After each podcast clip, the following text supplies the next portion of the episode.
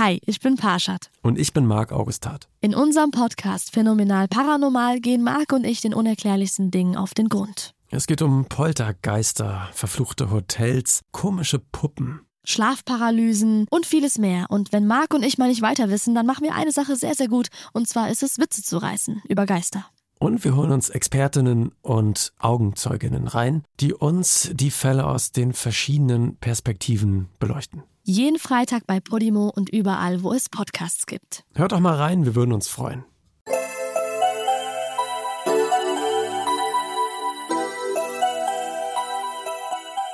Herzlich willkommen bei Puppies in Crime, unserem True Crime Podcast. Ich bin Marieke. Und ich bin Amanda. Hallo, ihr Lieben, wir sind wieder zurück. Wir waren eine Woche weg. Kleine Auszeit, die wir bei Instagram angekündigt haben. Und wir sind jetzt wieder da und normalerweise reden wir gerne über das Wetter und welche Kerzen wir gerade brennen, welche Schokolade wir essen. Aber wir möchten den Anfang dieser Folge auch für was ganz Wichtiges nutzen und möchten euch ja erklären, warum wir eine Woche weg sein mussten. Und ja, weil es uns einfach persönlich sehr, sehr wichtig ist, dass wir damit darüber sprechen können mit euch. Ja, wir haben das ja schon immer gesagt, dass Puppies in Crime ist zum einen der Podcast, aber zum anderen auch unsere Community, also ihr alle da draußen. Mhm. Und das ist uns ja einfach genauso wichtig. Und deswegen, wie immer, wollen wir mit euch ganz transparent und ehrlich ja. sein. Auch wenn es jetzt ein bisschen ein ernsteres Thema ist. Genau. Und Marieke hat es gerade ganz gut gesagt. Wir möchten einfach transparent und real mit euch sein. Wir möchten einfach ehrlich kurz sagen, was bei uns los war. Weil es zwar ernst ist, aber auch ein wichtiges Thema, was vielleicht auch gar nicht nur uns betrifft, sondern ganz viele da draußen. Und zwar, um es vielleicht ganz kurz einfach schon mal in den Raum zu werfen, wir mussten eine Auszeit nehmen, weil es uns gerade einfach sehr viel wurde. Wir machen diesen Podcast jetzt seit über einem Jahr, immer ja. noch verrückt, und machen das neben einem Vollzeitjob und lieben diesen Podcast über alles. Wir haben aber auch ganz ehrlich ähm, uns nie Auszeiten wirklich genommen. Wir nee. haben durchgepowert. Wenn wir mal zwei Wochen Urlaub hatten, dann haben wir sie halt für den Podcast benutzt und haben dann halt zum Beispiel manchmal dann ein bisschen mehr einfach noch recherchiert. Mhm. Aber wir haben nie irgendwie noch so einen Tag genommen, außer jetzt, glaube ich, mal über Weihnachten ja. immer mal. Aber selbst da nicht so wirklich, wo wir dann uns mal eine Auszeit genommen haben. Aber wir haben uns nie diesen Moment gegönnt zu sagen, wir machen heute hm. mal gar nichts. Das haben ja. wir halt nicht gehabt, seit wir den Podcast ja. angefangen haben. Genau dieses gar nichts, also auch wirklich nicht mal darüber nachzudenken. Und dafür haben wir jetzt so ein bisschen die Quittung bekommen, weil es uns psychisch, aber auch körperlich einfach nicht gut ging und wir einfach wirklich das Gefühl hatten, es ist alles zu viel. Und wenn wir jetzt nicht die Reißleine ziehen, dann bekommen wir den Absprung gar nicht mehr. Und das, das wollten wir auch in jedem Fall vermeiden. Und genau. Ja, weil bei Puppies in Crime das Wichtigste ist, und ich glaube, das merken ja auch die meisten von euch, dass es so unser Herzensprojekt mhm. ist. Es ist unsere Leidenschaft, es ist unsere Liebe. Es baut ganz viel darauf auf, dass Amanda und ich an den Aufnahmetagen einfach so viel Spaß miteinander ja. haben, dass wir, ich finde, auf unserer Freundschaft halt ganz viel und ja. dass es uns aber auch gut geht. Also das, was ihr mitbekommt, wie wir sind, das sind halt immer zu hundert Prozent wir. wir. Mhm. Und wir lieben die Aufnahmetage, aber so schön die Aufnahmetage manchmal auch sind, so hart sind manchmal auch die anderen Tage, weil gerade mhm.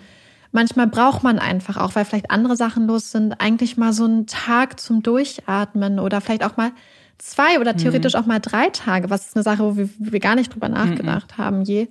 Und ähm, wir haben immer gedacht, reißt euch zusammen, zieht es durch. Da sind ganz viele Leute, die sich auf die neuen Folgen mhm. freuen. Da ist Amanda hat gedacht, das ist Marieke, die wartet ja, auf den Fall. Ich habe gedacht, ja. das ist Amanda, die wartet auf den Fall. Und wir haben immer gedacht, wenn wir das Gefühl hatten, dass wir eigentlich unglaublich erschöpft und müde sind und vielleicht auch ja. eigentlich gar nicht mehr konnten, haben wir immer gedacht, reißt euch zusammen, ja. so schlimm ist das doch nicht. Ja. Und was ironisch ist, weil wir immer ganz viel darüber geredet haben, wie wichtig mentale Gesundheit auch ist und dass man psychische Gesundheit genauso ernst nehmen muss wie physische.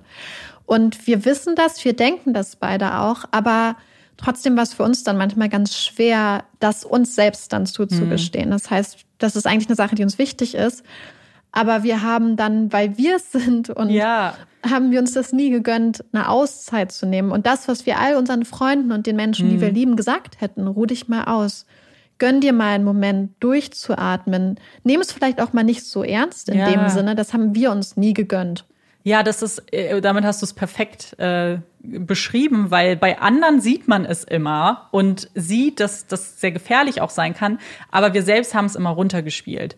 Und indem wir es jetzt ansprechen, ist es uns halt auch wichtig, dass es, dass wir es uns selber eingestehen, aber auch, dass wir einfach darüber reden können, weil das ja. ist ja, was wir möchten. Wir möchten in einer Gesellschaft leben, wie du gesagt hast, in der psychische Belastungen, Krankheiten ernst genommen werden, über ja. die man normal spricht und kein Tabu sind. Und es ist ja auch selbst gerade oder gerade auch, wenn man eine psychische Situation hat, hm. es wirkt sich ja auch zum Beispiel auf den Körper ja. auf, sodass wir wirklich halt einfach gar nicht mehr anders ja. konnten, als jetzt eine Auszeit genau. zu nehmen. Und wir aber auch gemerkt haben trotzdem, wie wichtig uns der Podcast ja. ist, weil der Podcast ist unser Baby. Aber er lebt halt auch davon, dass es uns Spaß macht ja. und dass wir mit vollem Herzen dabei sind. Genau. Und die Woche hat jetzt natürlich nicht alles magisch äh, gerichtet und wir sind, alles ist jetzt super. Aber die Woche hat uns die Augen geöffnet, ähm, was vielleicht für Dinge sind, die uns einfach sehr belasten ähm, und Dinge, an denen wir arbeiten müssen. Ganz einfach. Und das ist ein Prozess, das wird sich nicht von heute auf morgen ändern. Aber indem wir jetzt das auch für uns festgestellt haben, ist das, glaube ich, ein ganz wichtiger Schritt. Und eine Sache, die, glaube ich, für uns immer sehr schwierig war, was du gesagt hattest, ist dieser Druck, dass wir immer gedacht haben, da, also erstmal ihr seid da und wir sind aber auch da ja. und wir möchten immer tolle Folgen machen, wir möchten, dass ich, so die langen Folgen kommen super an, also dachte ich mir, jetzt mache ich lange Folgen und so weiter, das ist jetzt nur ein Beispiel. Ja. Ähm, also dieser Druck, da gibt es natürlich jetzt keine ultimative Lösung, außer dass, wenn wir merken, dass es uns zu viel wird, wir uns diese Pausen einfach nehmen müssen, so wie es mhm. jetzt ähm, auch gewesen ist. Ähm, damit wir einfach damit so ein bisschen besser umgehen können. Ja, und ähm, zum Beispiel, wir haben mal gedacht, weil es hört sich jetzt so leicht an, so nach dem Motto, ja, dann macht euch doch nicht diesen Druck mhm. und diese Perfektion. Aber wir müssen ganz ehrlich auch sein, wir kriegen halt auch jeden ja. Tag Nachrichten. Also es ist ein Druck, den wir uns selber machen, weil wir halt, ja. ich würde behaupten, sehr perfektionistisch sind in unseren Möglichkeiten, was Puppies in Crime angeht. Aber gleichzeitig kriegen wir auch jeden mhm. Tag Nachrichten. Uns wird gesagt, wir sollen anders reden, wir sollen anders vorlesen, wir sollen anders schreiben. Wir hätten zu viel Sachen wiederholt oder wir hätten wir sind, dies und das ja. gesagt. Und teilweise widersprechen sich die Sachen, die mhm. uns gesagt werden, massivst. Und dann kriegt man teilweise an einem Tag drei Nachrichten, die einem sagen, was man an sich ändern soll. Teilweise sind das sehr, sehr persönliche Sachen, die uns ja. als Persönlichkeiten auch betreffen und unsere Art und wie wir einfach als Charaktere authentisch sind. Ja. Und irgendwann steht man einfach dazwischen und es kommt quasi von allen mhm. Seiten wahrscheinlich größtenteils sehr nett gemeinte Verbesserungsvorschläge.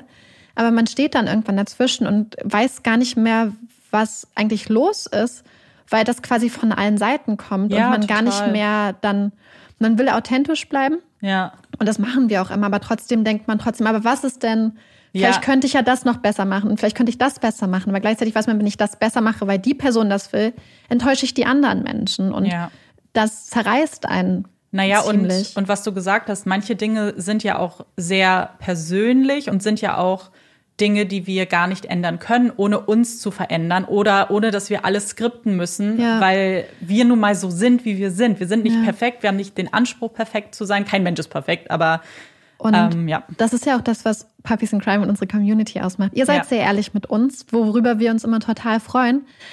Und deswegen wollen wir aber auch total ehrlich mit euch mhm. sein. Und das ist dann halt einfach manchmal so, dass man dann einfach manchmal Sachen nicht perfekt ausdrückt. Oder ja. manchmal auch, wenn man zum Beispiel, wenn ich emotional werde oder wenn mich Sachen begeistern, rede ich manchmal sehr schnell. Ja. Und ähm, wir wollen den zweiten Teil, also das freie mhm. Gespräch, immer möglichst natürlich lassen, damit ihr halt wirklich unsere Impressionen mitkriegt, ja. damit ihr kriegt, was uns begeistert. Und wir wollen es halt eben nicht vorschreiben. Genau. Aber ähm, manchmal verzweifelt man dann so ein bisschen. Ja.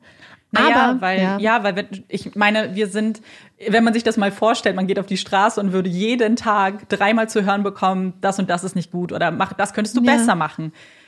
Es, belast, es, es gibt bestimmt Menschen, denen es kann das völlig egal sein, aber ich glaube, da zählen wir beide einfach nicht zu. Wir sind noch sehr, nicht. Ist es mein Ziel? Das, das wäre ich.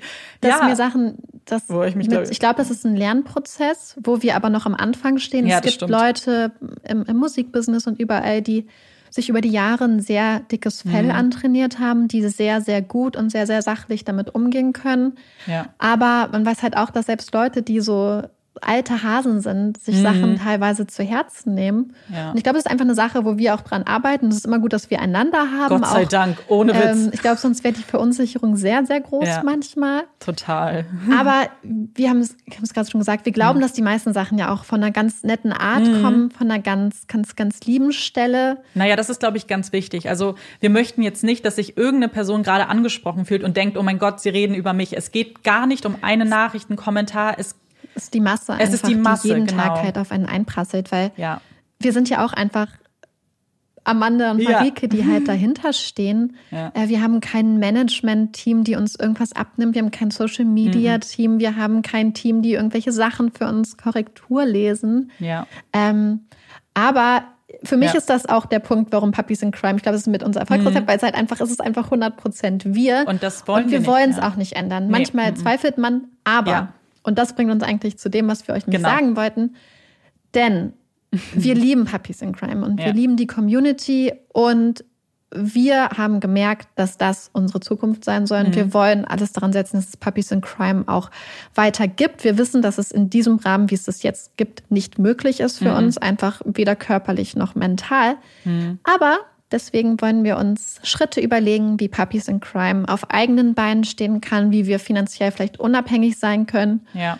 wie wir Puppies in Crime eigentlich zu unserem Lebens, beruflichen ja. Lebensmittelpunkt machen können. Genau, weil das wäre natürlich, ich glaube, wir haben es früher mal gesagt, das wäre für uns einfach der ultimative Traum, weil das etwas ist, was uns zu hundert Prozent Spaß macht, erfüllt, weil das etwas ist, was wir auch machen möchten. Und wenn man irgendwann sagen kann, das ist mein Beruf, ich glaube, dann bin ich sehr, sehr glücklich mit dem, was ich dann erreicht habe. Und deswegen arbeiten wir daran. Wir haben jetzt nichts Konkretes, was wir announcen können. Wir haben schon ein paar Pläne. Genau. Aber darum ging es jetzt auch gar nicht. Wir wollten diese Zeit nutzen, um über dieses wichtige Thema zu sprechen. Weil wir leben in einer Zeit, in der es ganz vielen von euch da draußen bestimmt ähnlich geht. Und ihr fühlt euch gerade, ihr habt einfach das Gefühl, das Leben ist zu viel. Alles ist zu viel. Das Aufstehen morgens ist zu viel. Kochen ist zu viel. Und wir möchten irgendwie sagen, euer Schmerz ist echt. Es gibt nie Schmerz oder Leid, das zu klein ist. Und bitte passt auf euch auf. Nehmt es ja. ernst. Ignoriert eure Warnsignale nicht, so wie wir es getan haben, weil dann kommt die Quittung. Ja, und es gibt ganz viele tolle Ansprechpartner. Das ja. können Freunde, das kann Familie sein, aber es kann auch der eigene Hausarzt sein, der, genau. wenn man da an die richtige Person gerät, ganz, ganz empathisch und, und sein kann und hilfsbereit ist. Also es gibt viele Möglichkeiten und ich weiß, wie, oder wir wissen, hm. wie schwer es ist, sich diese Hilfe zu holen manchmal, wenn man halt, wenn alles zu schwer ist, ist einfach ja. dieser Gedanke, in eine Arztpraxis zu gehen und sich zum Beispiel Hilfe zu holen, ja. so schwer. Aber es gibt manchmal auch die Möglichkeit, Sachen online zu machen. Und ähm, ja, sprecht die, mit Menschen, denen ihr vertraut. Aber wenn ihr die Möglichkeit habt, genau. kann das wirklich ein erster, ganz wichtiger Schritt sein. Ja, und einfach dieses Bewusstsein, weil ich glaube, man redet sich das zu gerne ein, es ist nicht so schlimm. Ja. Morgen wird alles besser. Und das, das muss einfach aufhören, glaube ich, ähm, weil es einen wirklich krank machen kann. Ja, und ähm, ich glaube, das ist es. Ich habe, wir haben mhm. ganz viel dann auch noch dazu angeguckt. Und es ist halt so, und mhm. wir haben es auch immer eigentlich gesagt, aber es ist immer so eine Sache zwischen das selber wissen und ja. es dann auf sich umsetzen, ansetzen. Ja. So, es ist ernst, es sind ernstzunehmende Erkrankungen, es sind ernstzunehmende Probleme, mhm. es sind Sachen, die, weil wir haben immer gesagt, so, so man will sich nicht anstellen, aber es hat nichts mit ja. Anstellen zu tun, es hat absolut nichts damit zu tun. Ja. Ähm, deswegen, genau. wir wollten das für uns ansprechen, für uns ist es ein wichtiges Thema, es hat jetzt halt so ein paar Sachen quasi so in Gang gesetzt, mhm. die eigentlich, glaube ich, ganz wichtig sind für die Zukunft von Puppies in Crime.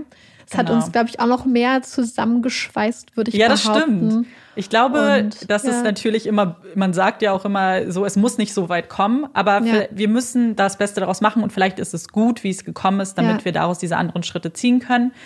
Und genau, wir werden ein paar Dinge irgendwann verändern wollen, worauf wir uns sehr freuen. Ja. Ähm, eine Kleinigkeit noch vielleicht zu Social Media, weil wir gesagt haben, dass, was auch nämlich uns ein bisschen immer Bauchschmerzen gemacht hat, ist, dass wir so viele Nachrichten bekommen und dem nicht mehr gerecht werden können. Weil wir haben halt immer ganz, also ihr schreibt ja. uns die süßesten Nachrichten, ihr oh schreibt uns teilweise mhm.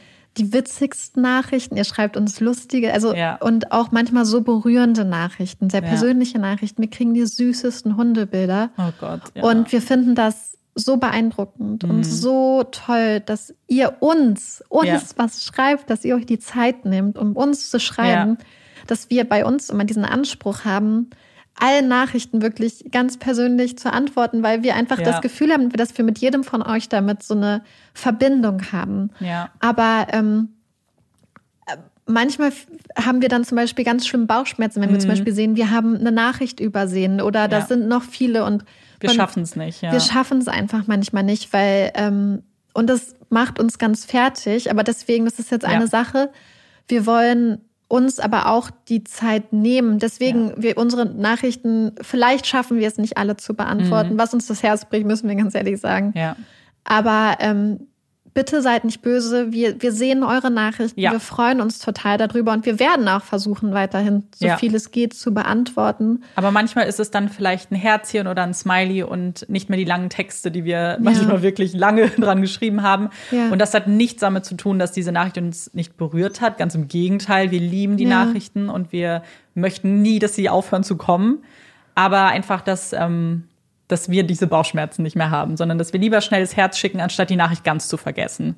Ja, deswegen erstmal schon mal so ein ganz großes Danke, auch die, die uns mm. in den letzten Wochen geschrieben haben und uns auch eine schöne Auszeit teilweise gewünscht genau. haben, die sich erkundigt haben, wo die neue Folge dann, wann sie denn kommt. Jetzt. Ähm, wir haben es gesehen, wir ähm, freuen uns und ähm, ja. deswegen, die Sache ist, die Puppies in Crime ist halt Puppies in Crime und die Puppies in Crime Community. Es ist halt ein Gemeinschaftsprojekt eigentlich mm, von uns genau. allen. Irgendwie habe ich immer so das Gefühl. Deswegen, ja, ist es ja auch. Aber deswegen möchten wir das auch nicht aufgeben. Und nee. deswegen wollen wir quasi mit euch gemeinsam in die Zukunft starten.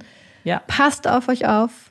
Genau. Nehmen, wir hoffen auch irgendwie, dass, ähm, dass ihr das auch irgendwie cool findet, dass wir so ehrlich jetzt auch gesprochen haben. Und weil ihr immer so super ehrlich mit uns seid. Ja. Und das, es ist nur Respekt. Es hat eine Sache mit, mit Respekt zu tun, dass wir das Gleiche euch entgegenbringen, das gleiche Vertrauen. Und deswegen wissen wir auch, dass all das, was wir jetzt gerade gesagt haben, ihr genauso versteht, wie wir es auch gemeint haben. Und ich finde es ganz gut, dass wir uns jetzt die Zeit genommen haben, das auch wirklich Ja, wir hatten erst überlegt, ob wir das nach hinten packen, aber dann ja. dachten wir, wir können nicht immer nee. mentale Gesundheit propagieren und die Wichtigkeit ja. davon und uns dann nicht die Zeit nehmen, das auch wirklich ja. zu erklären. Ähm, Genau, und das haben wir dann hiermit gemacht. Und jetzt müssen wir aber umschwenken eigentlich zum normalen ja. Programm. Ja, weil wir so. wollen ja zusammen, das ist ja, ja auch die Sache, weswegen uns das so wichtig ist, weil wir halt diesen Spaß behalten wollen. Wir wollen Unbedingt. nie, dass Puppies in Crime, dass die Aufnahmetage mhm. eine Belastung werden. Wir wollen nicht, dass das gekünstelt wirkt oder so, sondern es mhm. soll halt wirklich einfach Amanda und Marieke bleiben, ja. so wie wir sind.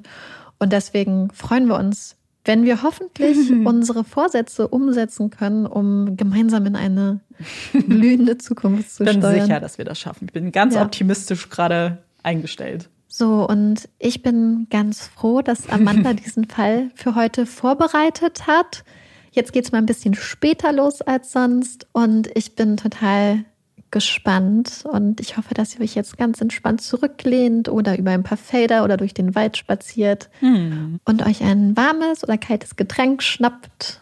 Und jetzt lauschen wir gemeinsam Amandas Stimme. Zurück in die Zukunft drei. Hidalgo, The Wild Wild West, Green Acres, unsere kleine Farm. Was haben diese Filme und Serien gemeinsam?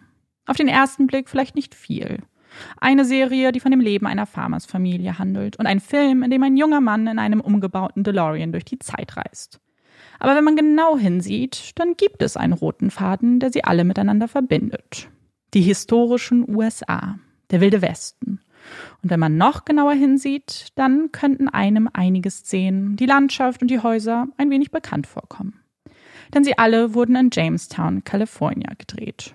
Eine Stadt mit etwa dreitausendvierhundert Einwohnern, die selbst heute noch ein wenig so aussieht, als ob sich dort Cowboys und Cowgirls in den Saloons trafen, es zu wilden Duellen kam und man statt Autos Pferde vor der Tür parkte. Jamestown ist das Zuhause der Sierra Railway, den Machern der ersten Lokomotiven in Kalifornien, die auch heute noch Eisenbahn herstellen und diese quer durchs Land schicken. Jamestown ist aber auch bekannt für Gold. Zumindest war das der Fall während des California Gold Rushes. Aber auch heute kann man Online-Führungen durch die Minen buchen, mit dem Versprechen, dort ein wenig Gold finden zu können. Ziemlich gutes Marketing. Und den Bewohnern von Jamestown sei der Tourismus gegönnt. Denn die meisten von ihnen leben in einfachen Verhältnissen. Es sind hart arbeitende Männer und Frauen, die alles dafür tun, dass es ihrer Familie gut geht.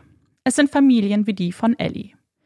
Ellie ist das älteste von drei Kindern. Sie ist die große Schwester, die rechte Hand ihrer Eltern, die starke Ellie, die sich für nichts zu schade ist, die anpacken kann, die ihre Eltern auf dem Land unterstützt, mit ihren Händen in der Erde buddelt, immer tiefer, bis Platz für neue Setzlinge ist, die einen Traktor bedienen kann, während andere Kinder noch Fahrrad fahren, die als Jugendliche an Autos herumschraubt, weiß, welche Schraube wohin gehört und wann sich ein Geräusch des Motors ganz und gar nicht gesund anhört.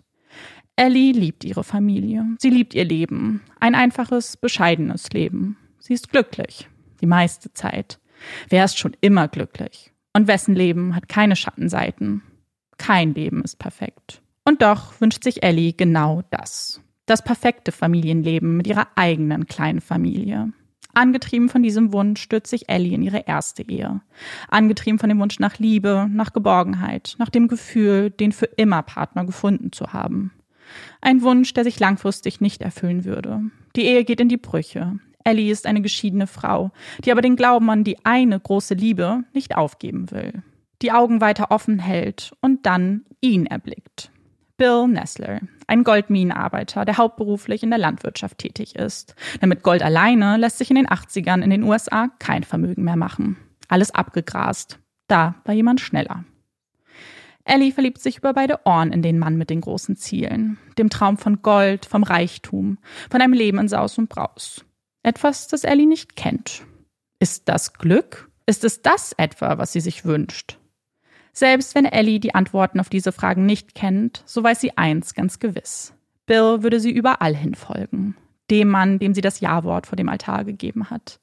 Der Mann, der ihr einen gesunden Sohn, den kleinen Willie, geschenkt hat. Es ist also nicht verwunderlich, dass sie keinen Augenblick zögert, als Bill vorschlägt, nach Liberia auszuwandern. Dass Ellie so gar nichts über das Land an der westafrikanischen Atlantikküste weiß, stört sie nicht. Sie vertraut ihrem Ehemann, vertraut seinen Versprechungen, dass es dort Gold gebe, dass sie als reiche Menschen zurückkehren würden. Aber die Jahre vergingen. Ellie wurde schwanger und die kleine Rebecca erblickte das Licht der Welt in einem Land, das von politischer Instabilität geprägt war. Der Goldsegen blieb aus, aber noch immer klammerte sich Ellie an die Versprechen ihres Mannes, hoffte, er würde Recht behalten. Aber sie war auch nicht mehr für sich alleine verantwortlich. Da waren Willie und Rebecca, ihr Allerheiligstes. Und wie könnte sie als Mutter zulassen, dass sie kurz vor Beginn eines Bürgerkrieges in diesem Land bleiben würden? Wie könnte sie riskieren, dass ihre Kinder zwischen die Warlords und die Völkergruppen Liberias geraten? Wenn jemand meine Kinder anfasst, dann bringe ich denjenigen um. Der Satz einer Bärenmutter, den sich bestimmt schon viele das eine oder andere Mal gedacht haben. Aber so weit würde es nicht kommen. Das würde sie nicht zulassen. Nicht für die leeren Versprechen ihres Ehemannes. Nicht für das Gold, von dem sie ja noch kein bisschen gesehen hat. Also schnappt sie sich das, was für sie viel wertvoller ist als jeder Goldbarren. Ihre zwei Kinder und tritt die Heimreise an. Endlich wieder zurück nach Jamestown. Zurück zu ihrer Familie, zu ihren Lieben. Es ist Zeit für ihre kleine, heile Welt. Ohne Trümmern, ohne die Gefahren und auch ohne Bill. Nun heißt es, Willie, Rebecca und Ellie gegen den Rest der Welt. Und dass die Welt für eine alleinerziehende Mutter ein hartes Pflaster sein kann, merkt Ellie schnell. Sie nimmt jeden Job an, der ihr angeboten wird, erhält zudem Leistungen des Staates, um über die Runden zu kommen. Der Druck lastet schwer auf ihren Schultern. Der Druck, ihrer Familie ein besseres Leben bieten zu können. Der Druck, nicht als absolute Versagerin dazustehen. Und manchmal wird der Druck zu viel, die Sorgen zu groß und die Fragen nach dem Sinn des Lebens immer mehr. Ellie sehnt sich nach einem Ort, an dem sie sich aufgehoben fühlt und für einen Moment allen Ballast von sich stoßen kann. Ihr Leben in fremde Hände gibt und darauf vertraut, dass es da oben jemanden gibt, der über sie und ihre Familie wacht. Die Kirche wird ein vertrauter Ort für sie. Ein Ort, an dem sie Kraft tanken kann, ihre Batterie auflädt, um die Mutter zu sein, die ihre Kinder brauchen. Eine Mutter, die immer da ist, ihre Kinder nie aus den Augen lässt, sicher geht, dass ihnen kein Haar gekrümmt wird. Es ist ein Ort, an dem sie Freunde findet, an dem sie das Gefühl hat, verstanden zu werden. Dort lernt sie auch Daniel Driver kennen. Er engagiert sich in der Kirche, hat immer ein offenes Ohr für Ellie. Aus einer Kirchenbekanntschaft wird eine wahre Freundschaft. Es ist schön, jemanden zu haben, dem man sich anvertrauen kann. Jemand, der da ist, wenn alles einfach zu viel wird. Jemanden zum Reden. Sie vertraut Daniel. Sommer neunzehnhundertachtundachtzig. Es ist ein komisches Gefühl zu wissen, dass Willie nicht zu Hause ist. Komisch, die Haustür aufzuschließen und nicht sein Lachen zu hören. nicht, das Abendessen für zwei Kinder vorzubereiten. Aber sie weiß, dass es ihm, da wo er jetzt gerade ist, gut geht. Sie hatte lange überlegt, ob sie ihn wirklich gehen lassen sollte. Sie hatte ihn doch nie aus den Augen gelassen. Er ist doch auch ein Baby, zumindest ihr Baby. Das würde sich nie ändern, auch wenn er selbst mit sechs Jahren deutlich widersprechen würde, wenn er hier wäre. Aber er ist nicht hier. Er ist im Bibelcamp. Spielt dort mit anderen Kindern in seinem Alter, sitzt wahrscheinlich am Lagerfeuer und singt Lieder. Vielleicht schmoren sie auch Marshmallows auf dem Feuer. Ellie lächelt bei dem Gedanken.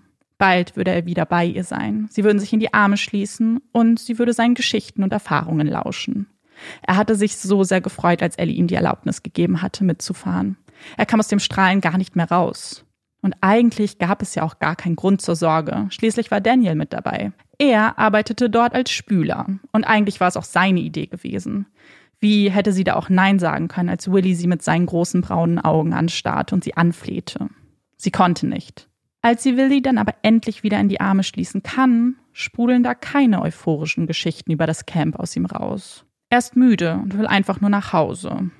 Verübeln kann man ihm das nicht. Bestimmt haben ihn die vielen Abenteuer so sehr ausgelaugt und bestimmt haben sie alle auch nicht wirklich viel geschlafen. Aber die Müdigkeit bleibt. Willie wird immer ruhiger, immer in sich gekehrter. Sie kennt ihren Sohn, kennt jeden einzelnen Charakterzug. Ja, wahrscheinlich kennt sie ihn sogar besser als er sich selbst. So hat sie ihn noch nie gesehen. Verunsichert greift sie zum Telefon und wählt die Nummer von Daniel. Der ist ebenfalls ratlos. Willie sei völlig aufgeblüht im Camp, hat es geliebt, in der freien Natur zu sein und war gar nicht ruhig oder müde. Es ging ihm gut, ganz sicher. Es muss an etwas anderem liegen. Etwas, worüber der kleine Junge nicht sprechen mag.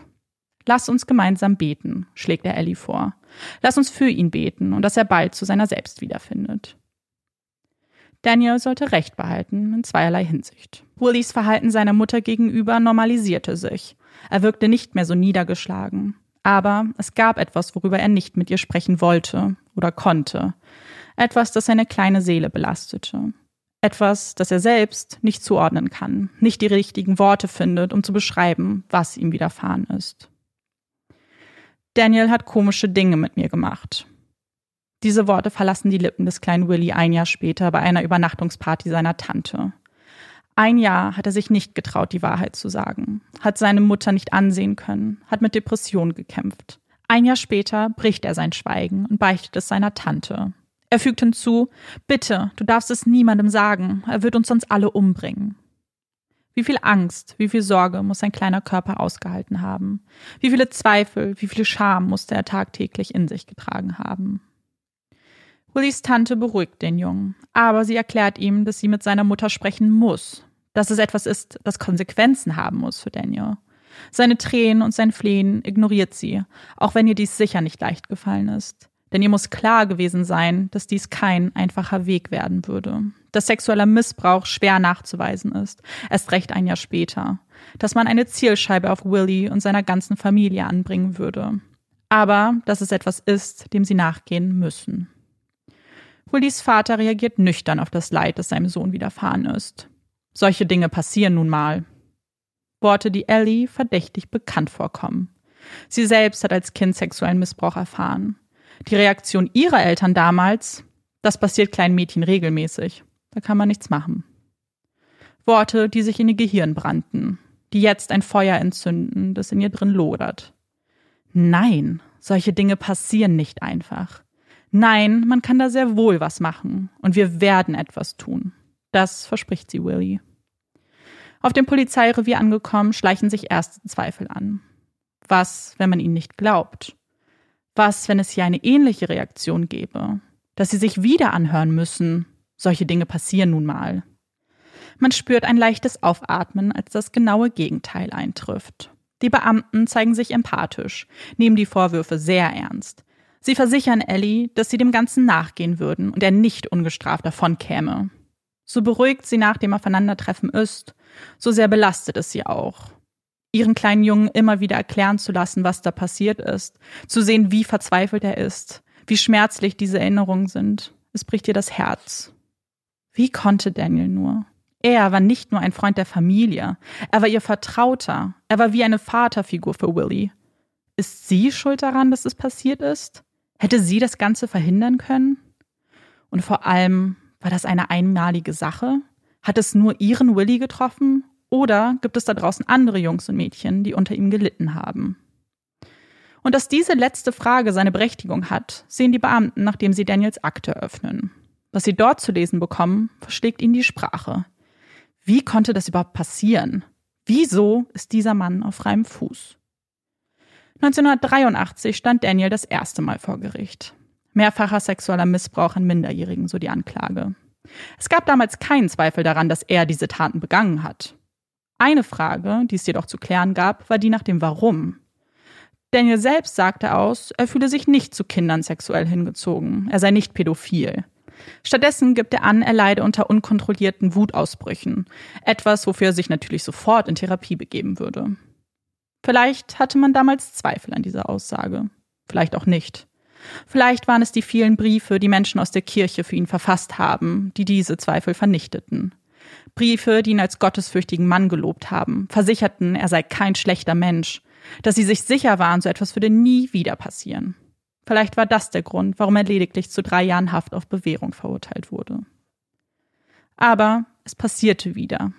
Das sehen die Beamten schwarz auf weiß vor sich. Und sie wissen, diesmal würden sie ihn nicht so leicht davon kommen lassen. Leichter gesagt als getan, denn ihr erster Besuch bei ihm läuft anders als erhofft. Wie sehr hatten sie darauf gehofft, dass er es einfach zugeben würde oder Schwäche zeigt, Mitgefühl, dem armen Jungen noch mehr Leid erspart. Sie hätten es besser wissen müssen. Nicht nur, dass er die Vorwürfe von sich weist, er zeigt sich selbstbewusst, weiß, dass es derzeit Aussage gegen Aussage steht, sie keine Beweise gegen ihn in der Hand haben. Und das wissen die Beamten auch. Kein Staatsanwalt würde jetzt vor Gericht gehen, würde das Risiko eingehen, dass er aufgrund von mangelnden Beweisen freigesprochen wird. Und es würde der letzte Besuch bleiben, denn danach verschwindet Daniel von der Bildfläche. Drei Jahre würden sie nach ihm und weiteren Hinweisen suchen. Drei Jahre lang andere Kinder befragen, die auch an dem Kirchencamp teilgenommen haben. Sie würden sich drei Jahre lang mit den Eltern unterhalten. Sie fragen, ob sich ihre Kinder anders verhalten, ob sie ihnen vielleicht etwas anvertraut hätten. Vier weitere Kinder werden ausfindig gemacht. Insgesamt sind es sieben Fälle von sexuellem Missbrauch, die drei Jahre später in der Anklageschrift festgehalten werden. Es sind drei Jahre, die für Ellie und ihre Familie der absolute Horror sind. Sie sieht nicht die Versuche der Ermittler. Sie sieht nur, wie die Tage vergehen, aus Sommer Herbst wird und die Blätter von den Bäumen fallen und wieder rein gar nichts passiert ist. Sie sieht nur den Mann, dem sie einst so sehr vertraute und wie er auf freiem Fuß ist. Sie sieht ihn überall, vor der Schule, vor ihrem Haus. Die drohende Gefahr verfolgt sie auf Schritt und Tritt. Er will ihnen etwas antun, da ist sie sich ganz sicher. Und dann sieht sie Willie, der nicht mehr lächeln kann, der traumatisiert ist und das Geschehene nicht zu verarbeiten weiß, den sie am liebsten in Watte packen würde und von der ganzen Welt abschirmen möchte. Doch im Zuge der Ermittlungen wird er immer wieder vorgeladen, muss immer wieder erzählen, was damals im Sommer neunzehnhundertachtundachtzig passierte. Jedes Mal sitzt Ellie an seiner Seite und fleht die Ermittler an, dass sie ihnen doch bitte alles berichten könnte. Sie habe es unzählige Male mit anhören müssen, mit ansehen müssen, wie es mit jedem Mal schwieriger wird für Willie. Und auch, wie es ihr jedes Mal aufs Neue das Herz bricht. Fragt mich aus, lasst mich sprechen. Bitte, quält ihn nicht weiter. Im Dezember neunzehnhundertzweiundneunzig erscheint der Name Daniel Driver wieder auf dem Radar von Beamten.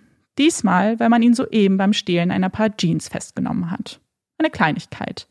Etwas, bei dem man sonst nicht so genau hinsehen würde. Doch die Beamten tun es trotzdem und überprüfen, ob es zu dieser Person noch offene Haftbefehle gibt. Und wie wir wissen, gibt es sie. Sie haben ihn. Sie haben Daniel Driver. Und damit steht dem Prozess nichts mehr im Wege. Und während dies für die Ermittler Grund zur Freude ist, ist es für Willie nur eine weitere Belastung. Der Gedanke an einen Prozess, daran, dass er ihm wieder gegenüberstehen müsste, macht ihn krank. Psychisch und körperlich. Er übergibt sich immer wieder, kann vor lauter Stress nicht essen und nicht schlafen. Eines Tages ruft er seine Tante an. Wenn ich mich umbringe, komme ich dann noch in den Himmel? Aufgelöst ruft sie daraufhin Ellie an, die zu ihm nach Hause eilt und ihn mit einer Waffe in seinem Zimmer vorfindet. Fast regungslos schaut er auf die Waffe. Der Blick ganz leer. Da ist nichts mehr übrig von ihrem Willie. Aber Ellie versucht stark zu bleiben. Der zweite April neunzehnhundertdreiundneunzig. Sie müssen nur diesen einen Tag überstehen. Es ist der Tag, an dem Willie vor Gericht treten wird, seine Geschichte erzählt, während Daniel daneben sitzt und lauscht. Er soll erzählen, was dieser Mann ihm angetan hat, soll die wohl schlimmste Erfahrung in seinem jungen Leben mit allen teilen. Er kann das nicht, er will das nicht. Sein Körper wird immer schwächer. Du musst das tun. Wir müssen diesen Mann hinter Gittern bringen. Es ist das Einzige, was zählt, denkt Ellie. Es gibt keine Garantie, wie der Prozess ausgehen wird. Die gibt es nie. Aber Ellie weiß, dass Willies Aussage wichtig ist. Nur diesen einen Tag noch. Danach haben sie es geschafft. Als dieser Tag anbricht, übergibt sich Willie immer und immer wieder. Das Warten auf den Moment, wo sein Name aufgerufen wird, bringt ihn fast um. Ellie verfolgt die Geschehnisse aus dem Saal. Eine Pause wird einberufen. Einige der anderen Menschen verlassen den Saal für einen kurzen Moment. Man hört sie tuscheln. Vielleicht wird er wieder freigesprochen. Ellie schaut Daniel tief in die Augen. Siehst du, was du uns angetan hast? Verstehst du, dass du alles kaputt gemacht hast? Bereust du es denn kein Stück? Wir haben dir vertraut. Sie könnte schwören, da war ein leichtes Lächeln auf seinen Lippen. Sie steht auf, geht einige Schritte auf ihn zu, zieht eine Waffe aus ihrer Tasche und schießt. Immer und immer wieder, bis ihr Magazin leer ist. Als sie begreift, dass Daniel tot ist, huscht nun ein Lächeln über ihre Lippen. In jedem Interview, das sie bis zu diesem Zeitpunkt gegeben hat, sagte sie, lasst mich nicht in seine Nähe, ich werde ihn töten. Oder, man sollte eine Kugel in seinen Kopf jagen. Genau das hatte sie nun getan. Und während die Ermittler Ellie festnehmen, wird sie von der Bevölkerung als Heldin gefeiert. Guter Schuss, Ellie, und Freiheit für Ellie, Sticker ziehen die Autos in Jamestown. Ganze Rallyes werden organisiert, in denen sich Frauen und Männer stark machen für sie. Sie habe das einzig Richtige getan. Welche Mutter, welcher Vater hätte nicht so gehandelt? Sie wird aufgefangen, gefeiert. Man bezahlt ihre Kaution und die Anwaltskosten. Aber vor dem Gesetz ist Ellie keine Heldin. Sie ist eine Frau, die einen Mann erschossen hat. Und während sie von der einen Seite bejubelt wird, steht sie nun vor einem Gericht, das ihre Tat verurteilen muss. Denn wenn wir anfangen, Menschen umzubringen, die uns wehgetan haben, die uns einen lieben Menschen genommen haben, dann wird das immer so weitergehen. Jede Tat muss Konsequenzen haben. Auch Ellies. Egal, wie viele da draußen ihre Beweggründe verstehen und nachvollziehen können. Drei Monate nach der Tat beginnt ihr Prozess. Und was ist ihre Verteidigung? Wird sie erklären, dass sie Angst vor ihm hatte? Dass sie sich sicher war, er würde freigesprochen werden und dann ihr und ihrer Familie etwas antun würde? Würde sie vielleicht auf eine Notwehrsituation pochen? Schwierig, wenn man bedenkt, dass Daniel die ganze Zeit in Handschellen seelenruhig an einem Tisch saß. Würden sie auf Sympathien hoffen? Hoffen, dass jemand das Handeln einer Mutter in einer solchen Ausnahmesituation verstehen könnte? Auch unwahrscheinlich. Schließlich zählen vor Gericht nicht die Emotionen eines Einzelnen, sondern die Beweise und Fakten. Also entscheiden sie sich für eine andere Verteidigung. Etwas, das vielleicht überraschend sein könnte. Sie sagen, Ellie sei zu dem Zeitpunkt der Tat unzurechnungsfähig gewesen.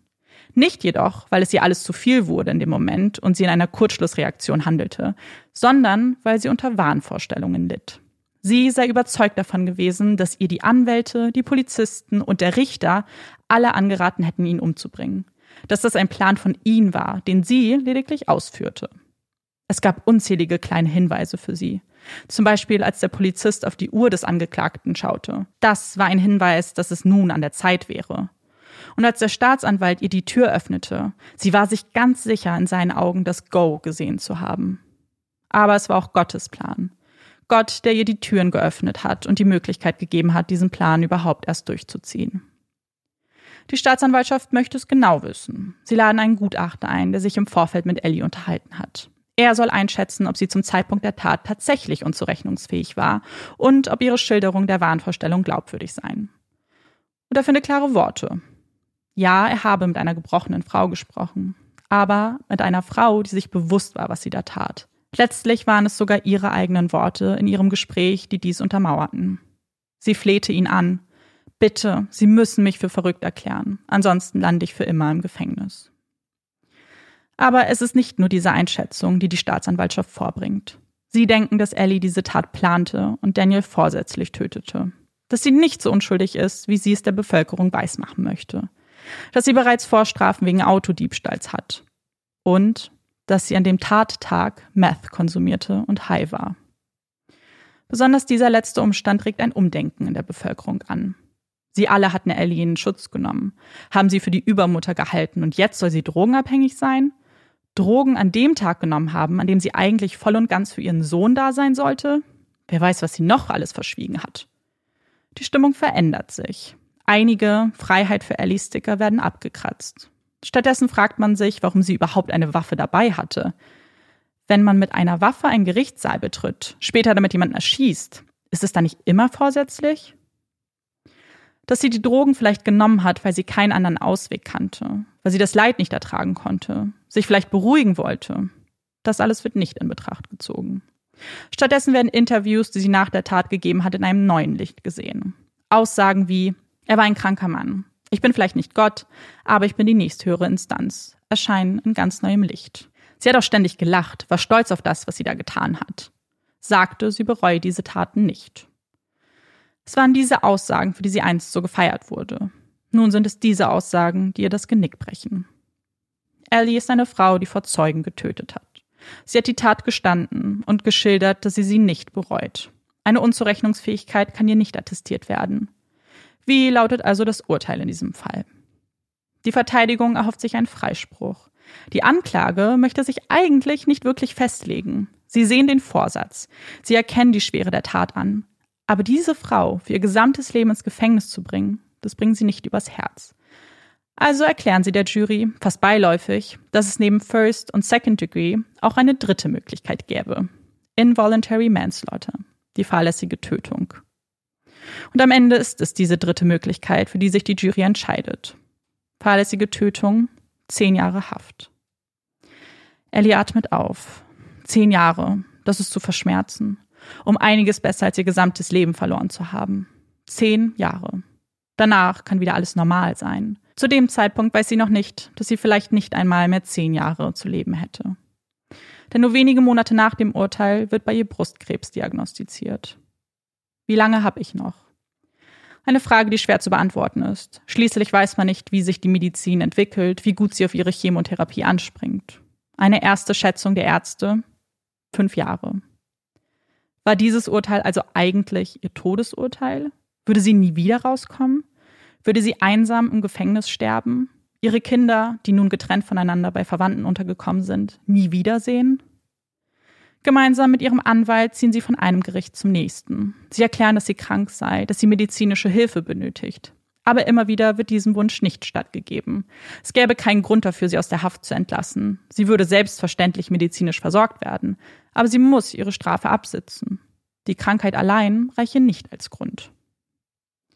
Im August neunzehnhundertsiebenundneunzig finden sie jedoch einen anderen Grund. Etwas, das tatsächlich ausreicht, den Supreme Court zu überzeugen. Eine der Jurorinnen war voreingenommen, hat sich schon vor dem Prozess negativ über Ellie ausgelassen, gesagt, sie sei eine schlechte Mutter, weil sie Drogen nehme. Dies bestätigten Zeugen, die ein solches Gespräch in einer Bar überhört hatten. Sie schlagen eine Neuverurteilung vor.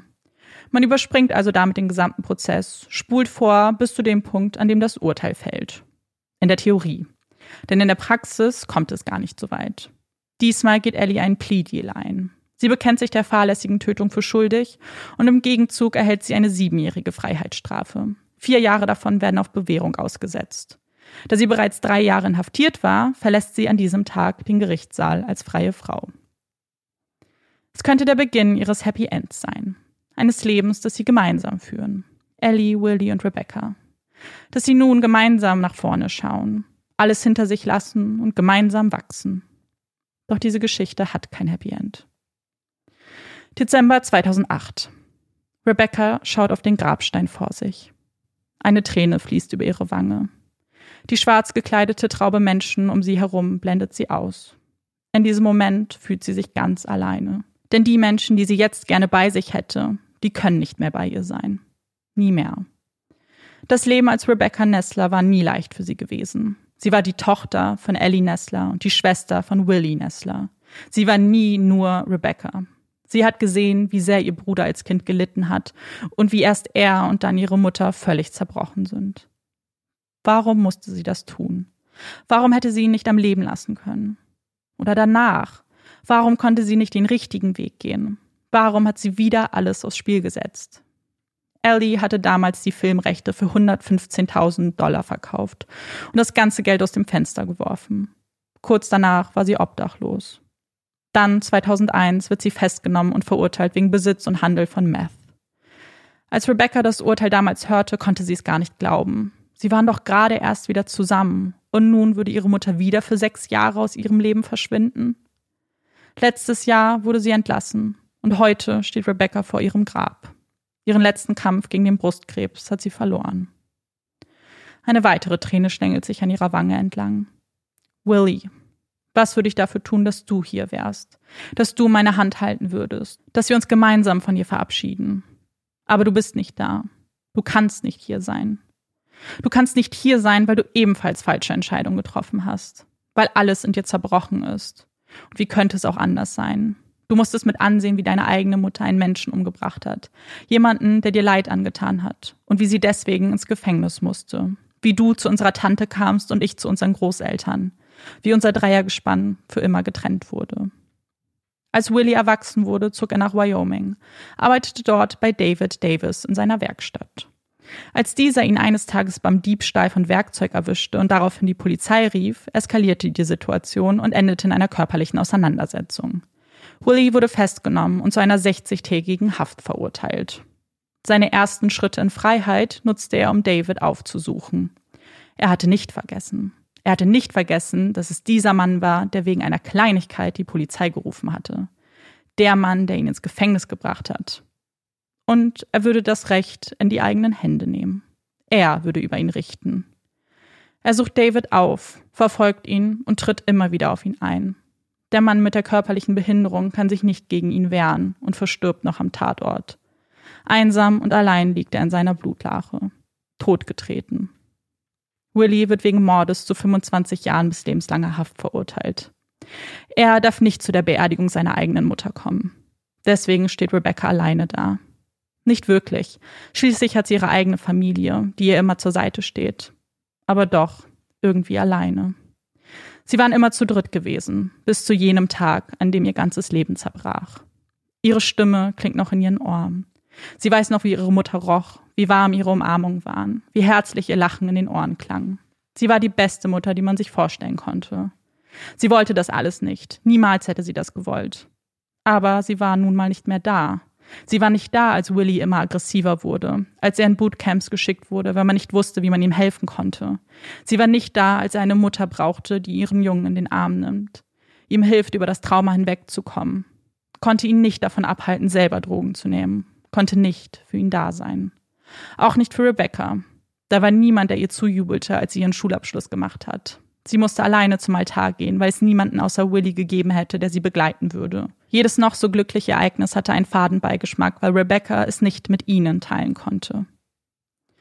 Rebecca erinnert sich an ein Interview mit ihrer Mutter zurück, an dem sie sagte, ich habe meine Meinung geändert, aber ich kann es nicht ungeschehen machen. Ich habe es richtig versaut. Ich bin keine Heldin. Seht mich an. Ich bin im Gefängnis, wo ich doch eigentlich bei meinen Kindern sein sollte. Jeder, der schon mal mit dem Gedanken gespielt hat, das Gleiche zu tun, tut es nicht. Ich habe meine Familie zerstört. Ich wünschte, ich hätte es nicht getan. Ja, Mama, ich wünschte auch, du hättest es nicht getan. Ja, ähm, Amanda hatte mich schon vorgewarnt, dass es einfach nur ein unglaublich trauriger Fall sein mhm. wird. Und das ist es auch. Der Fall hat so wirklich gar nichts Positives. Deswegen nee. hatte ich es mit reingepackt, so diese Geschichte hat kein Happy End. Weil es ja. am Ende des Tages für alle katastrophal geendet ist. Und ich habe aber diesen Fall auch ausgesucht, weil der so ganz viele Sachen vereint, die ich ganz wichtig finde und über die wir auch immer sprechen. Und das ist auch nicht das erste Mal, dass wir darüber sprechen, wie schnell aus Tätern Opfer werden und andersrum aus Opfern Täter oder wie, wie sehr diese Grenzen auch verschwimmen zum Teil. Mhm. Und dass es eben nicht schwarz-weiß ist ähm, in der Welt und dass das etwas ist, was man auch einfach so anerkennen muss. Und dann das zweite Thema natürlich ganz, ganz prominent hier ist äh, die Selbstjustiz. Und wir haben auch schon mal, oder Vigilantismus zum Teil ja auch, haben wir in einer Folge auch schon drüber gesprochen, in der Folge Die Stadt, die schweigt. Aber hier ist es noch ein anderer Fall, weil man diese Konsequenzen so sehr sieht. Mhm. Und man sieht, wie eine ganze Familie daran zerbrochen ist. Und es am Ende wahrscheinlich, weil die Gedanken, die haben bestimmt ganz viele schon mal gehabt. Oder wenn man das in den Medien sieht, dann mhm. hat man das Gefühl, ja, das kann ich voll nachvollziehen. Aber ich glaube nicht, dass man damit rechnet, dass es, oder beziehungsweise man denkt immer, man hat am Ende das Gefühl so einer Genugtuung. Mhm. Und die erfährst du einfach nicht, weil in dem Moment du dein eigenes Leben auch zum Teil ähm, weggeworfen hast. Ja, und was man in diesem Fall halt gesehen hat, auch massivst das Leben deiner eigenen mhm. Kinder, in dem Sinn, dass du nicht mehr für sie da sein konntest. Dann ähm, so, Amanda hat, wir haben ganz kurz auch noch Pause mhm. gemacht und darüber geredet. Es waren ja noch ganz viele andere Kinder, die Opfer ja. von ihm geworden sind und die dann auch da waren. Waren die vor Ort im Gerichtssaal? Äh, ja, die waren. Das heißt, da waren auch noch andere Opfer von ihm, die jetzt nie eine Verurteilung erfahren haben. Mhm. In dem Sinne, dass der Täter, der ihnen das angetan hat, wurde nie verurteilt. In dem Sinne, Amanda hat mir das erklärt, dass er zum Beispiel immer als der angebliche Täter genau. überall aufgeführt wird, weil er ja nie verurteilt wurde. Ja. Und ich glaube, dass man Opfern damit auch eine ganz starke Möglichkeit nimmt, damit abzuschließen und diese Genugtuung und Validierung zu erfahren, dass das, was sie durchgemacht haben, auch anerkannt wird mhm. vom Staat. Total. Und genau das, was du sagst, ich glaube, dass das in dem Heilungsprozess irgendwie auch wichtig ist, dass du gesehen hast, dass dieser Mann, der uns ganz schlimme Dinge angetan hat, der wird von dem Gesetz gerichtet und der wird von, der wird verurteilt und der kommt ins Gefängnis. Und ja, wie, wie ich dir schon gesagt habe, so jeder Artikel, den man jetzt dazu liest, es ist immer der, ja, der angebliche oder der, der Angeklagte, es ist nie der verurteilte Sexualstraftäter, weil es nun mal keine Verurteilung gab. Und ich glaube auch, dass das wichtig gewesen wäre.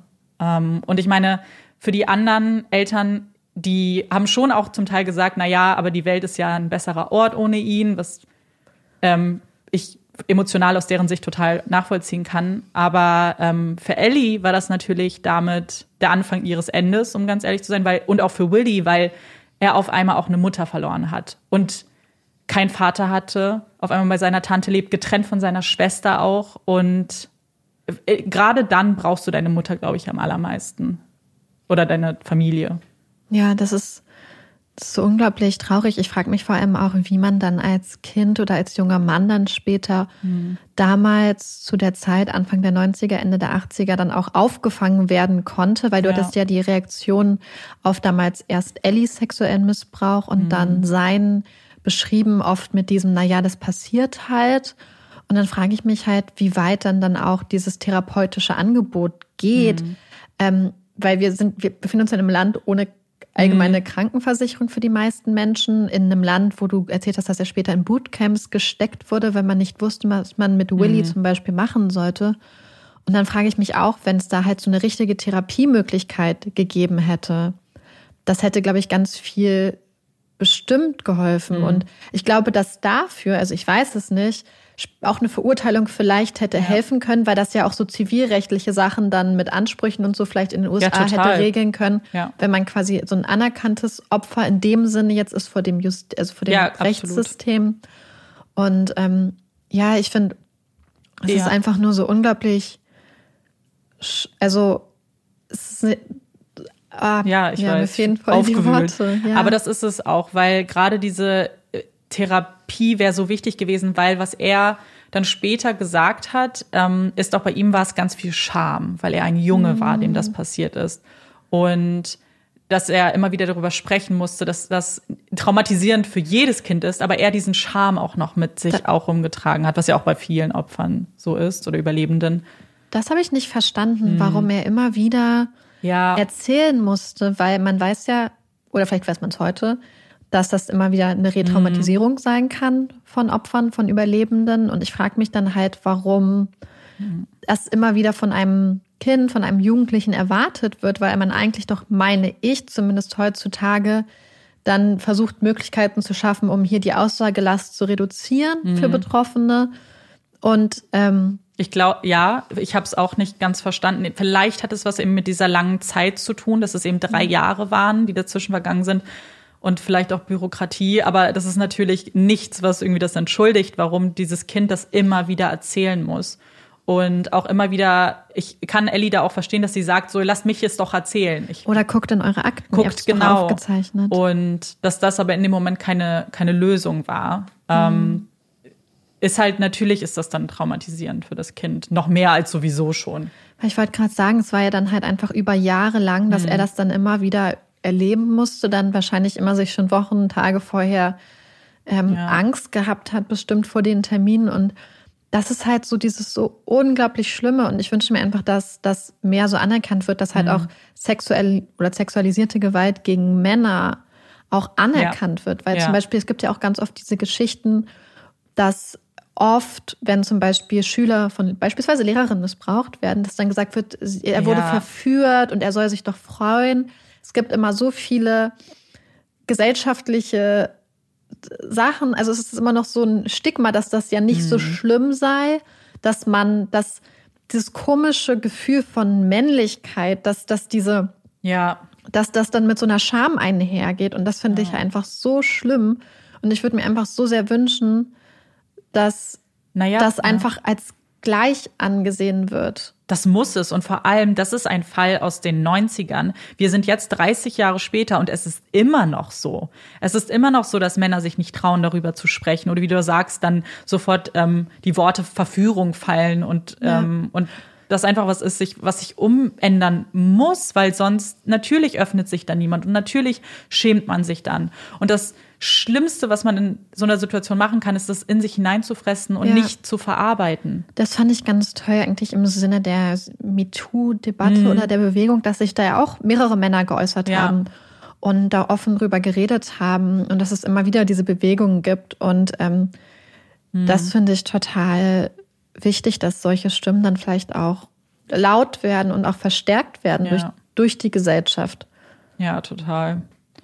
Weil letzten Endes der Einzige, der sich schämen sollte, ist der Täter. Abs- also, dass es man überhaupt keine... darüber redet. Und das ist so, ja. das ist total verständlich, finde ich, dass Menschen solche Emotionen fühlen, dass, dass, weil man das ja auch gar nicht kontrollieren genau. kann, was man dann fühlt. Ja, man würde halt einfach hoffen, dass es irgendein Schalter ist, den man umklickt, und auf einmal ist alles okay. Also auf einmal ja. ist das kein Tabu mehr und jeder kann all über offen über seine Sorgen, seine Ängste, seine Erfahrungen sprechen. Aber so einfach sollte es sein, aber ja. ist es scheinbar nicht, weil wir da ja immer noch dran arbeiten und dran arbeiten müssen und werden hoffentlich in der Zukunft. Und ich hatte ähm, einige Interviews mit Rebecca gelesen. Ähm, die hat Es ist jetzt auch zehn Jahre her, die hat in den letzten zehn Jahren keine Interviews mehr gegeben, was ihr auch völlig vergönnt sei. Sie soll damit auf jeden Fall auch abschließen können, ihr Leben führen. Aber sie hatte damals gesagt, und das fand ich ganz interessant, dass sie das Gefühl immer hatte, dass ja, der Missbrauch ihn gebrochen hat, aber was ihn am Ende zerstört hat, war dieser Vorfall und dass er seine Mutter verloren hat.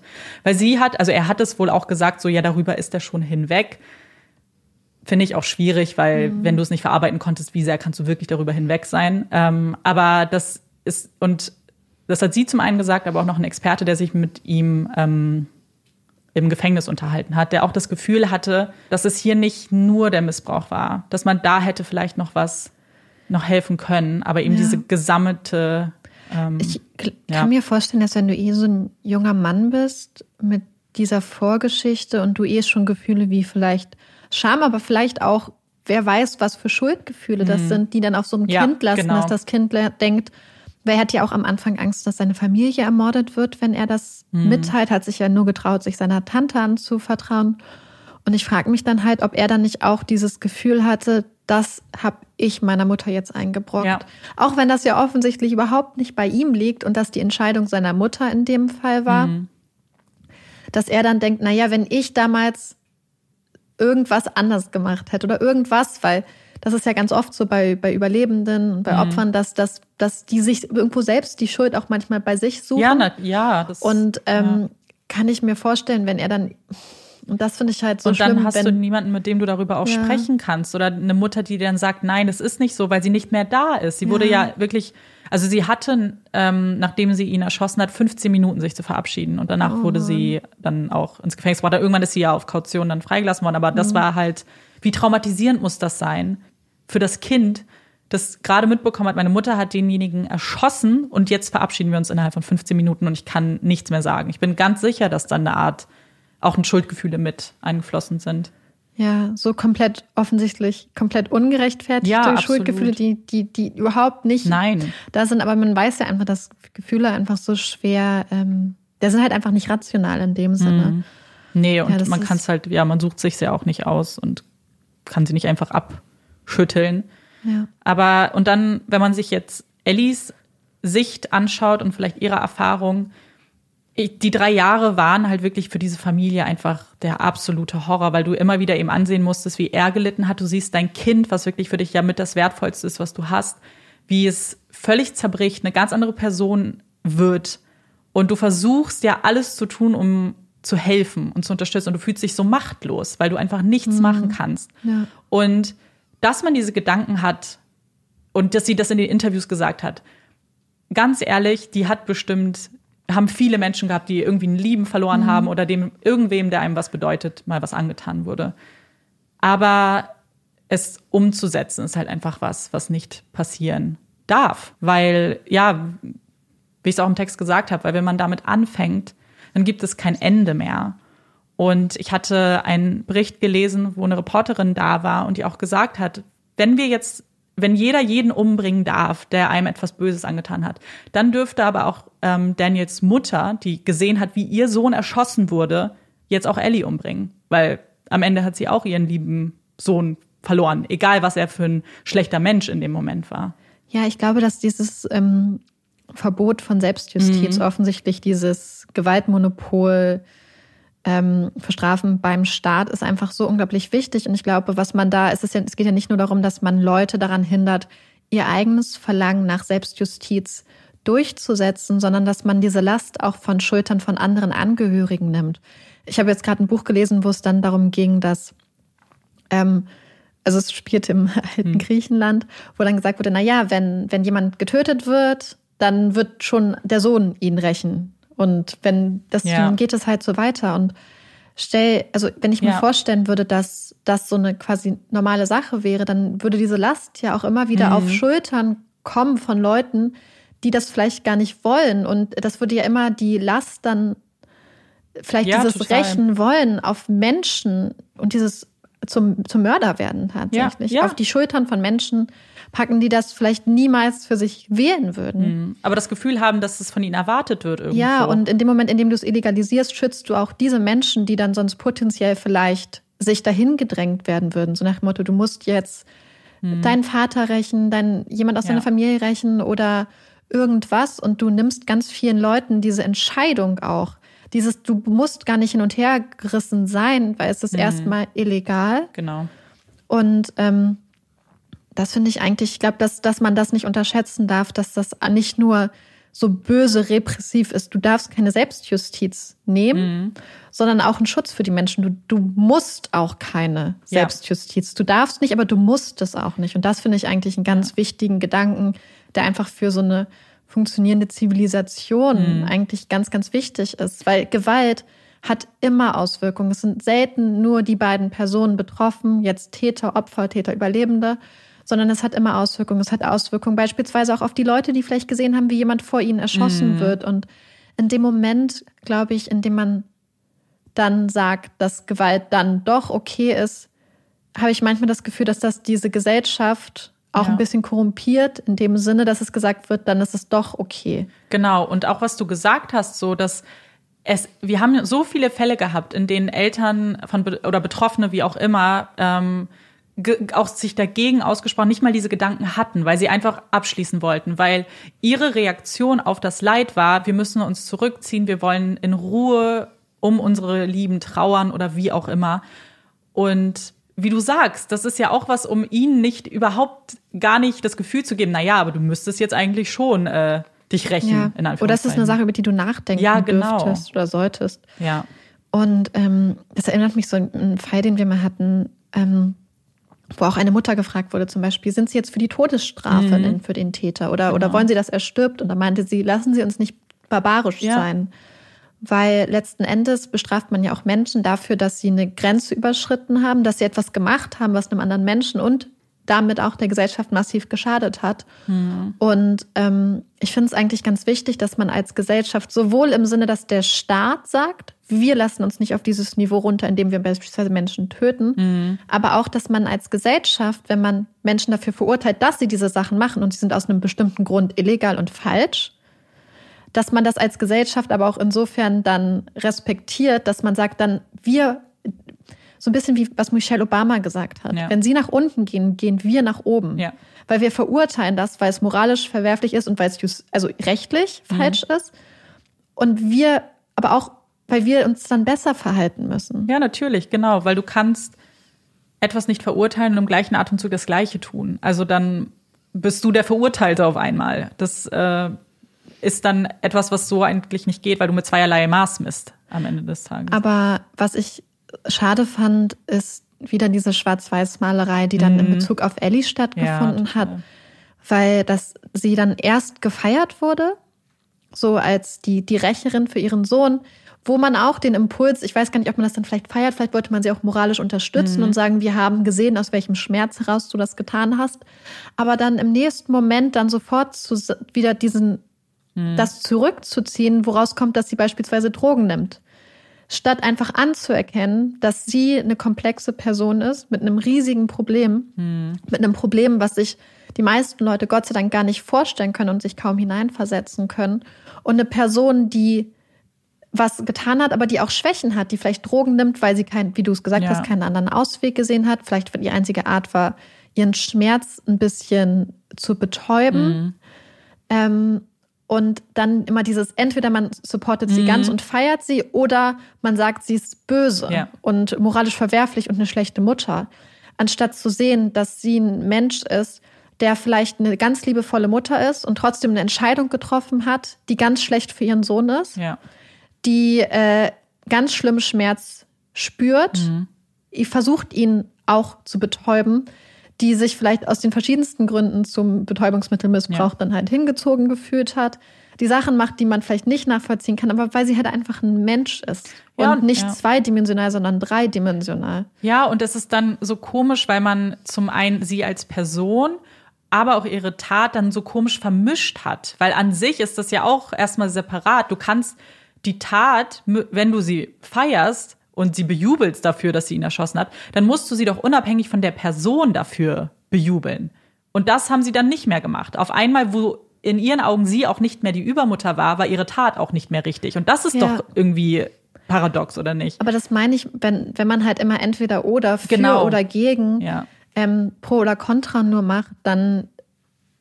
Aber das ist ja, es. Das, das ist, dann ist es zu schwarz-weiß. Und das Leben ist wirklich nicht schwarz-weiß. Also... Ja. Und das zeigen ja gerade diese Fälle, dass halt ja. auch unser einfach, dass das Justizsystem einfach mit so vielen komplexen Lebenssachverhalten mhm. zu tun hat. Und deswegen ist es auch nicht einfach. Und ja. deswegen gibt es Justizfehler. Es gibt einfach so viel dazwischen, weil wenn es einfach wäre, könnte man ja theoretisch mhm. auch Roboter hinsetzen, die sagen, okay, was ja, ist das genau. Vergehen? Ich gebe jetzt eine Standardstrafe draus. Dann müsste man keinen Ermessensspielraum ja. in Gesetze einbauen. Naja, weil dann hätte sie aber lebenslänglich bekommen müssen. Wenn keine Emotionen mitgespielt hätten, dann hätte, wäre das hier mit Vorsatz gewesen und dann hätte sie...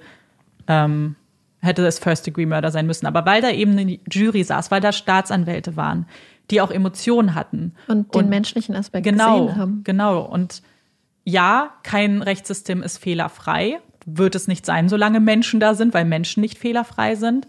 Aber man muss ein gewisses Grundvertrauen mit reinbringen, weil sonst funktioniert unsere Gesellschaft einfach nicht. Noch vielleicht ganz kurz ähm als kleiner Abschluss, ich hatte ja erzählt, dass Rebecca so vor zehn Jahren noch ein paar Interviews gegeben hat.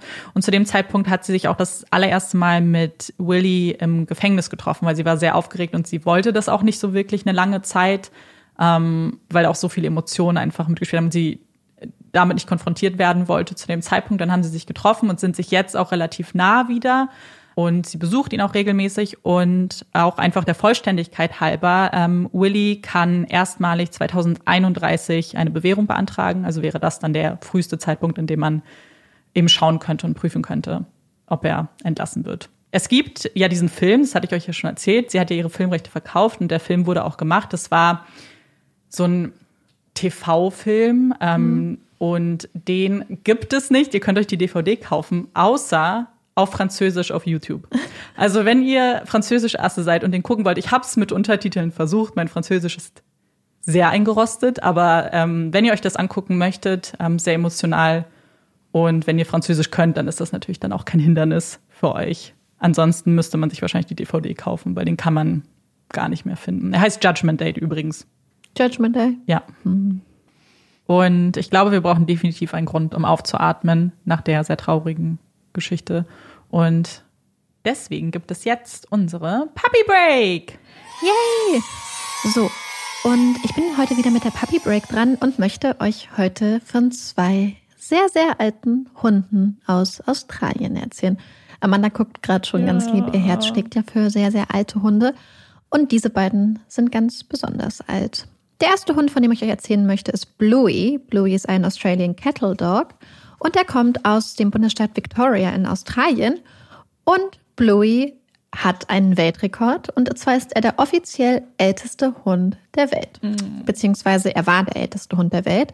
Bluey hat nämlich von neunzehnhundertzehn bis neunzehnhundertneununddreißig gelebt und ist so offiziell neunundzwanzig Jahre und fünf Monate alt geworden. Er hat ein ganz glückliches Leben auf einer australischen Farm gehabt und er hält bis heute den Weltrekord. Es gibt aber angeblich einen anderen Hund bzw. eine andere Hündin, die diesen Rekord bereits gebrochen hat.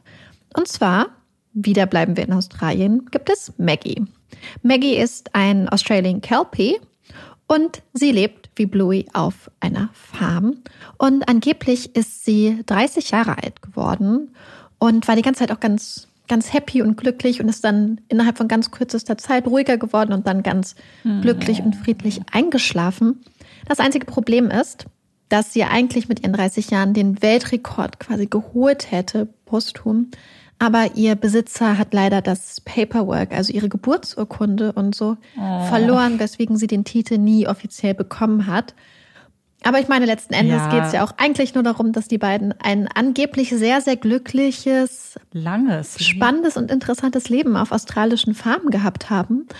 Und wie gesagt, Bluey ist neunundzwanzig Jahre alt geworden, Maggie ist dreißig Jahre alt geworden. Das ist natürlich Wahnsinn. Unvorstellbar lang, aber ich glaube, das ist auch eigentlich voll schön, vor allem wenn man weiß, dass sie wohl recht lange sehr glücklich gelebt haben. Ja. Ich finde, wir geben Maggie den Titel und Bluey darf den auch behalten. Die haben beide den Titel. Sie teilen sich sie den. Sie teilen sich den. Und das ist ja, nee, weil super, man kann ja Hund und Hündin machen. Stimmt. Perfekt. Wir haben das Problem gelöst. Ich meine, bei Menschen gelöst. Wird das ja auch immer aufgeteilt als längst lebendster Mann und längst ja, lebendste perfekt. Frau. Perfekt. Wir haben es und sie verdient diesen Titel, er verdient den Titel. Und ich freue mich einfach, dass es denen gut geht. Ich glaube nicht, dass auch ein Hund so alt werden kann, wenn es ihm schlecht geht. Möchte ich hoffen einfach, weil ja, ich meine, bricht mein Herz. Gerade wenn es australische Arbeitshunde sind genau. und sie dann in ihrem Element sind und auf einer ja. Farm arbeiten dürfen und ihren Fähigkeiten entsprechend gefördert und gefordert werden, ist das natürlich die beste Voraussetzung. Wahnsinn, die sind älter als wir. Ja, ja, stimmt. Wahnsinn, oder? Mhm. Ich bin, ich bin echt beeindruckt, weil das ist ja schon sehr, sehr, sehr viel älter als der, ja. Ähm, ist ja auch rassenabhängig, aber mhm. ich, das hört man ja gar nicht, deswegen sehr verdiente Rekorde. Und ja, aber ich habe gedacht, das ist wie eine Puppy Break für Amanda mhm. mit ihrem Opa- und Oma-Herz. Ja, das, da freue ich mich sehr drüber. Dankeschön. Mhm. Und damit kommen wir zur nächsten Rubrik, unseren Empfehlungen. Marieke, hast du was dabei? Ja, ich habe heute wieder eine Buchempfehlung mitgebracht, beziehungsweise ich möchte eine Autorin empfehlen, die mir das Herz gebrochen hat, also auf ganz positive Art und Weise. Und zwar heißt die Autorin Madeline Miller und sie hat zwei ganz besonders tolle Bücher geschrieben. Einige haben vielleicht auch schon davon gehört oder sie vielleicht auch schon ge- gelesen. Ich glaube, da gab es so einen kleinen Hype in der Buchwelt, würde ich behaupten. Und zwar gibt es einmal das Buch Ich bin Circe auf mhm. Deutsch oder Circe auf Englisch. Und dann gibt es das Buch äh, The Song of Achilles oder Der Song des Achilles. Spricht man das so auf? Achilles, wie die sehen. Ja. Ja, Achilles. Genau, ich, ich weiß aber. Ich war gerade auch so, äh, kurz einen Moment, wie, wie sagt man das? Genau, und diese beiden Bücher sind so gut. Ich habe zuerst Circe gelesen mhm. und fand es total krass. Also es Ich, ich fasse es kurz zusammen. Es geht um eine junge, ich sag mal, Göttin, die Tochter des Helios, des Sonnengottes. Und als sie entdeckt beziehungsweise als ihr Vater entdeckt, dass sie besondere Fähigkeiten hat, wird sie aufs Exil auf eine einsame Insel verbannt. Und letzten Endes beschreibt das Buch einfach quasi ihre, ihr Exil auf dieser Insel, die Abenteuer, die sie erlebt, die Menschen, die sie trifft, ihre eigene persönliche Entwicklung von so einem kleinen, unsicheren Kind zu einer ganz starken, ganz beeindruckenden Frau. Und dieses Buch fand ich total toll. Gerade wenn man so raus muss aus seinem Leben, ist es einfach so wunderschön beschrieben und so, es behandelt so viele spannende philosophische Fragen auch und viele Fragen über das Miteinander, über das menschliche Leben.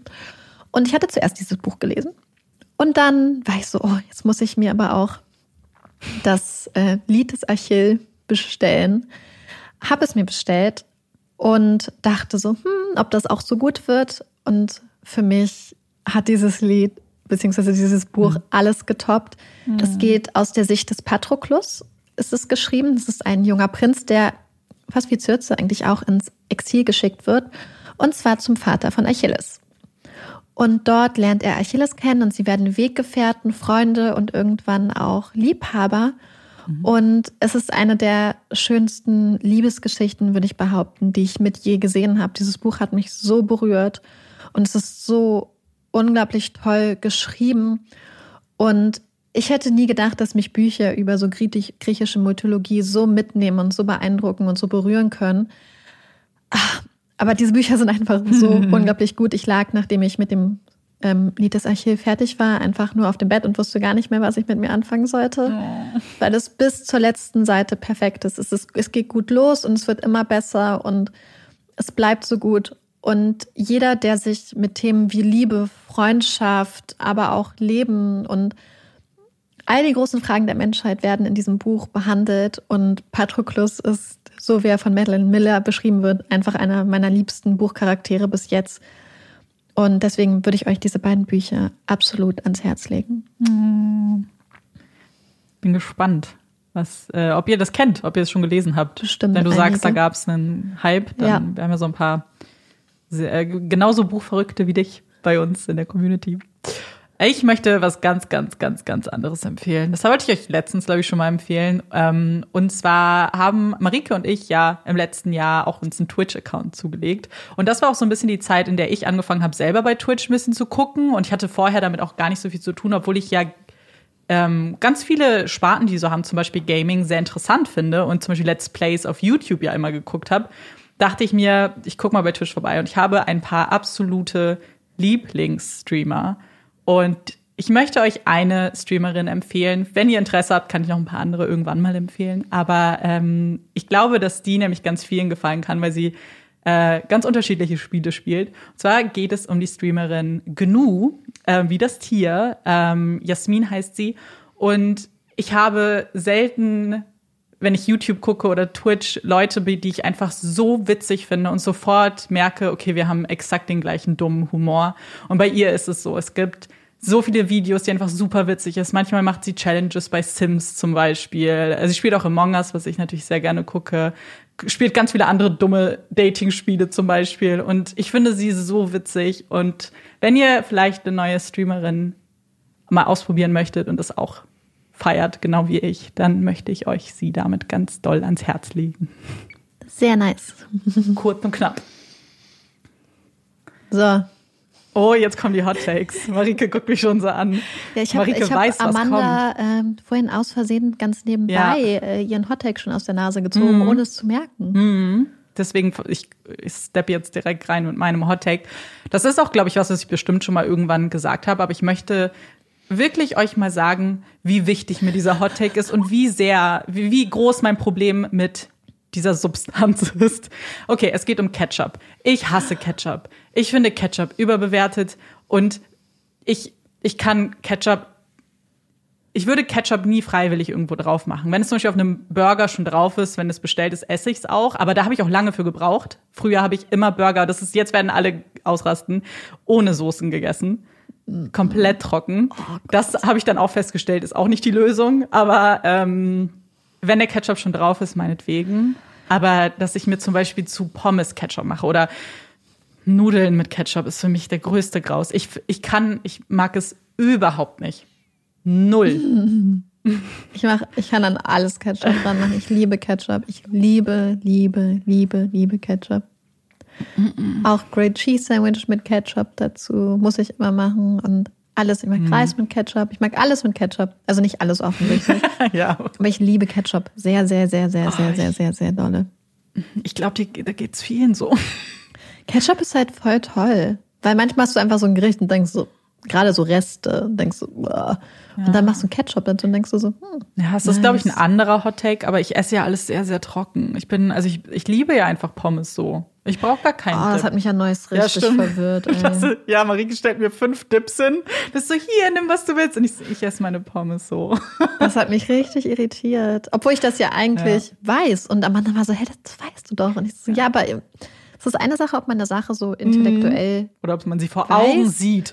Oder ob man dann einfach trotzdem krass irritiert ist, weil welche nee. Banause würde das denn ohne Soße essen? Wobei es auch nicht ganz stimmt, weil zum Beispiel ich liebe ja Sour Cream. Äh, mm. Und das mag, Guacamole. Oh, Guacamole sowieso. Wobei, doch, mit Pommes geht auch, doch. Hm? Musst du kurz überlegen. Ähm, das sind so, die liebe ich dann. Also ich bin nicht aber jetzt was so ist ein mit Chutney beim Indisch? Mm-mm. Oh, echt nicht? Mm-mm. Oh, das sad. Ist ja ganz oft Mango-Chutney und damit gibt ja, dann, dann, dann, dann, dann wäre ja sowieso ein Problem. Mhm. Aber jetzt bin ich ja. gespannt, was dein Hot Take ist. Ähm, also, mh, ich habe ja schon mal gesagt, dass ich nicht so der Riesenfan zum Beispiel von so Disney-Filmen und so bin. Mhm. Wobei es gibt durchaus einige, mhm. die bestimmt okay sind. Ähm, Ich will sie ja gar nicht so kategorisch haten. Okay, aber es gibt ja. eine Sache, die ich einfach gar nicht gucken kann. Also wirklich nicht. Mein Freund hatte neulich so durchgesippt und ist irgendwo hängen geblieben. Und ich war so, nein, nein, nein, es geht nicht. Ich kann keine Tierfilme gucken. Ich weiß, dass ich sowas früher geguckt habe, also so Naturdokumentationen kann ich, hm. ich weiß nicht wieso. Es fällt mir total schwer. Also ich kann zum Beispiel mir stundenlang Sachen angucken, wie Leute durch die Natur wandern. Aber einfach nur eine reine Naturdoku geht nicht. Und ich, ich finde, und Tierdokus, ich finde halt, ich weiß, das ist Natur und ich weiß, das ist alles natürlich, aber ich kann einfach nicht, wenn ich dann schon sehe, wie dann so ein kleines Elefantenbaby irgendwas passiert oder einem Gnu beispielsweise mhm. oder, oder irgendwas, dann weiß ich rational, das ist einfach Natur, das ist schon okay, aber trotzdem denke ich, oh mein Gott, die armen Tiere. Andererseits freue ich mich natürlich, dass die Tiere in ihrem natürlichen Habitat sind und da glücklich rumlaufen, aber irgendwie, es catcht mich nicht. Mhm. Und ich möchte mir den Schmerz auch einfach nicht antun. Ja, ich kann. Es ist einfach mh. nur Sch- Leid. Ja, ich verstehe es schon. Also wenn das jetzt wirklich eine sehr offene Doku wirklich ist, in dem Sinne auch mit Dokumentationselementen und, und Wissen und Bildung, klingt jetzt richtig dumm, also ich will mich halt nicht bilden. Mhm. Aber ich hatte ja zum Beispiel irgendwann mal Hunde auf Netflix empfohlen. Mhm. Und das fand ich ganz cool, weil die aber halt mehr so das Leben von Hunden mit dem verfolgt haben mit dem Menschen, genau. Mhm. Das fand ich dann, und da war auch nicht der Aspekt jetzt, ich lerne was über Hunde, sondern einfach, oh, das ist so ein, so eine, so ein Erlebnis, so eine Familiengeschichte in Anführungszeichen, die jetzt mit mir geteilt wird. Also es hatte weniger so diesen Doku. Ich ja. hoffe, das macht irgendwie Sinn. Ja, mhm. ich weiß nicht, deswegen ist zum Beispiel Disney Plus für mich ja auch kritisch. Aber, ich frage mich ähm, wirklich, was ihr da guckt, warum ihr das eigentlich habt. Ich hab's mir nicht geholt. Wir haben bis jetzt, glaube ich, nichts geguckt. Bei Disney Plus. Ihr habt gar nichts geguckt? Nee, aber ich glaube, es wurde auch nicht gekündigt. Ja, na klar, warum, warum würde man es einfach kündigen? Ich meine, oh, ähm, das ist, also. Aber ich glaube, Disney Plus hat jetzt angefangen, Sachen reinzunehmen. Mhm, ich glaube auch. Ich, ja. Man darf auch, glaube ich, Disney Plus, ich vergesse manchmal, dass ich es habe, ähm, darf man nicht unterschätzen, weil die machen ganz coole Sachen. Die haben auch zu Taylor Swift doch eine ganz tolle, nicht Doku, sondern so, Ach, weißt diese du. Diese Live-Sessions. Ja, genau, diese Live-Sessions. Mhm. Das war, ähm, habe ich auch geguckt, das fand ich ganz schön. Ja, nee, das. Zum, aber ich, ich ja. versuche auch eigentlich aktuell nichts zu gucken. Das ist okay. Ja, also wie gesagt, ich glaube, es ist einfach wirklich auch dieser Schmerz, das Gleiche unter anderem wie bei mhm. Cartoonen und dann dieser fehlende menschliche Aspekt. Ja. Ähm, ja. Marieke braucht Menschen. Ja, wirklich. Ich glaube, mhm. ich brauche wirklich einfach dieses Zwischenmenschliche, diese menschlichen Geschichten, die mich interessieren. Mich interessiert zum Beispiel auch, So als Kind fand ich das, glaube ich, noch ganz spannend, aber zum Beispiel würde es mich jetzt nicht interessieren, wie jetzt unsere Erde aufgebaut ist. Hm, ich weiß, was du meinst. Ich weiß, dass ich mich dafür theoretisch interessieren ja. sollte wahrscheinlich, aber es interessiert mich halt einfach nicht. Ja, man sucht sich auch nicht immer aus, was einen interessiert nee, und sich dazu keine. zwingen. Dafür ist die Zeit doch viel zu kostbar. Also ja. ähm, das finde ich dann schon okay. Solange du uns nicht allen gleich sagst, dass du denkst, die Erde ist eine Scheibe, ich glaube, dann ist, dann ist alles okay. Nee, so, so weit hat meine Schulbildung durchaus gereicht. Sehr gut. Und mit diesen spannenden Hot-Takes möchten wir diese Folge auch beenden. Wir hoffen, sie hat euch gefallen. Und wir hoffen auch, dass ihr uns beim nächsten Mal wieder zuhört. Ich bin Amanda. Ich bin Marieke. Und das ist Puppies in Crime. Tschüss.